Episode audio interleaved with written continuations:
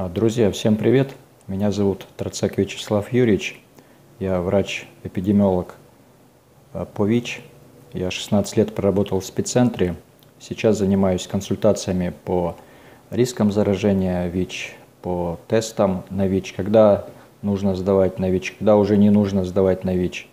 Вот, если вы нуждаетесь в консультации, обращайтесь. Вайбер, Телеграм, WhatsApp плюс 7 922 286 25 98 плюс 7 922 286 25 98 Вайбер, WhatsApp, Telegram. Звонить не надо, вот э, просто пишите сообщения вот на эти мессенджеры, вот, и мы пообщаемся.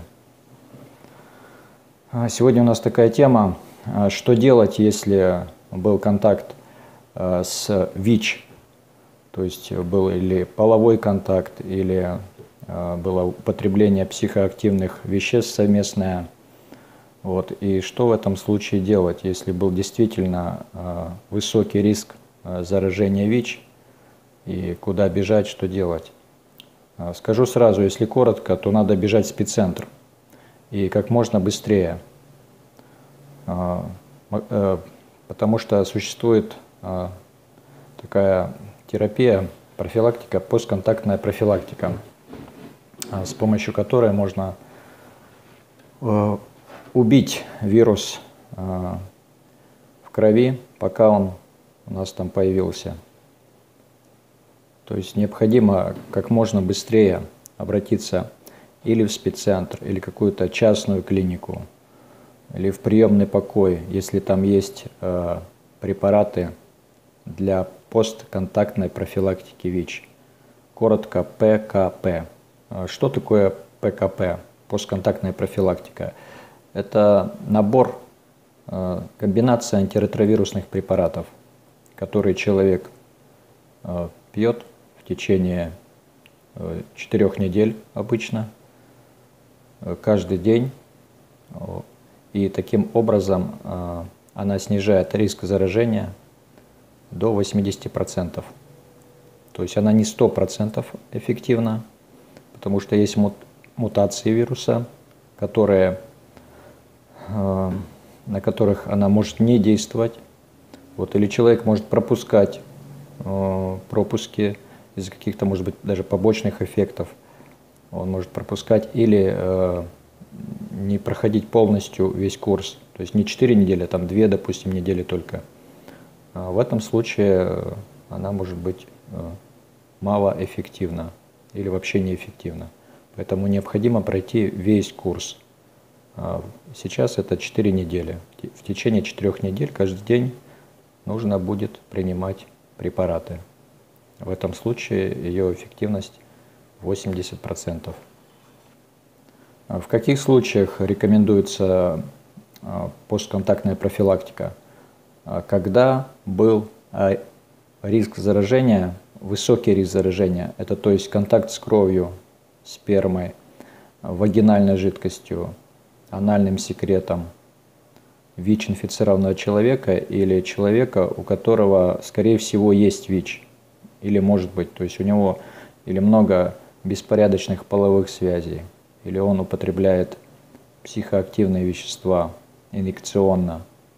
В этом случае тоже необходима постконтактная профилактика, чтобы не произошло заражение ВИЧ. Контакт высокого риска – это не просто контакт, что там дотронулся э, до вагинальной жидкости или до спермы.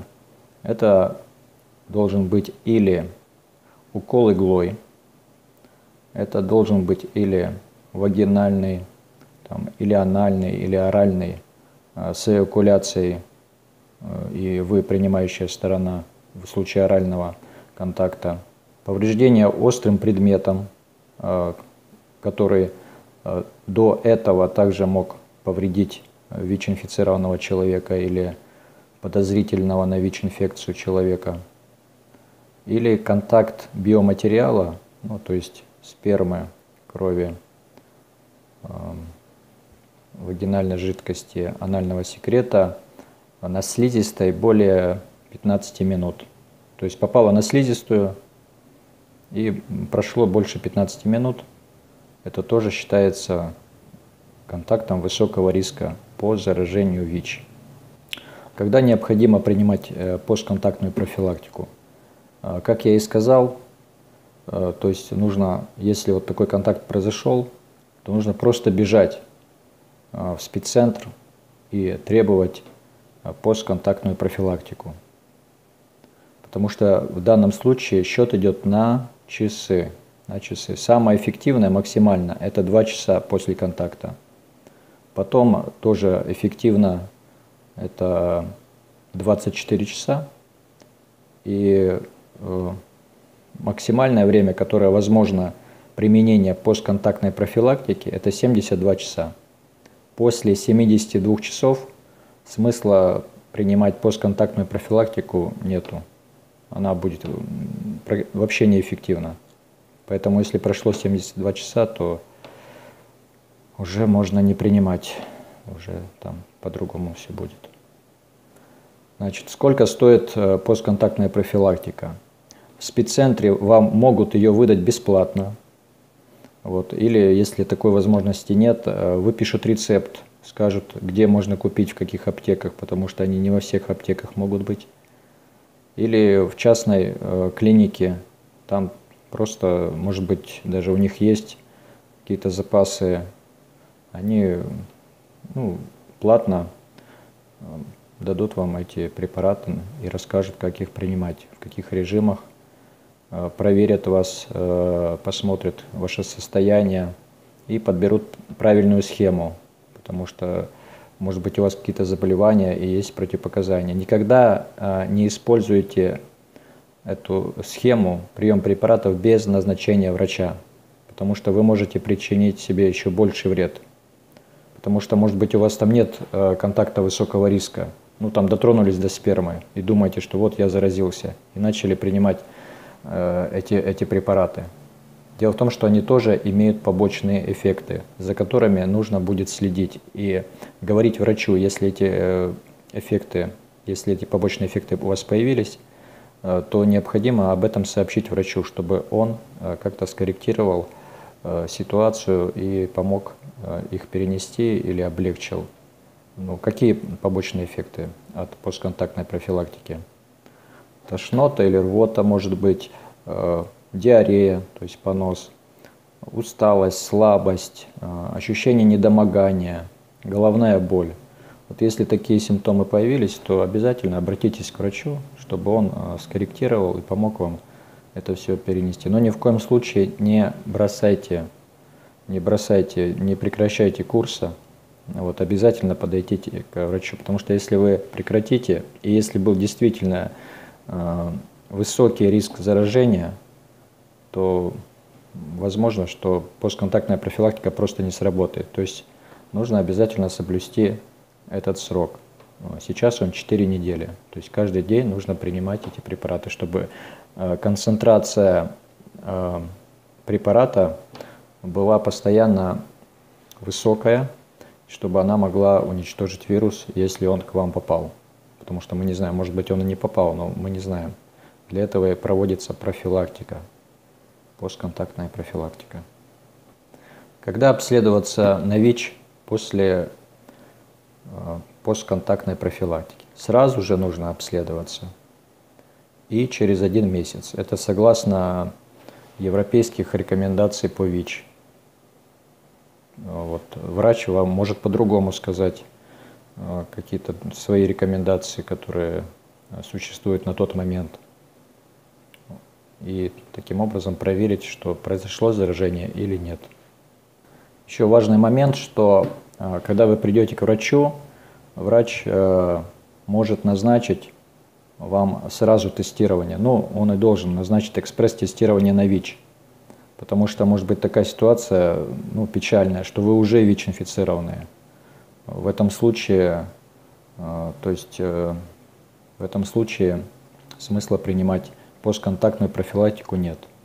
По статистике, каждый седьмой человек, который обращался за э, постконтактной профилактикой был уже ВИЧ-инфицирован.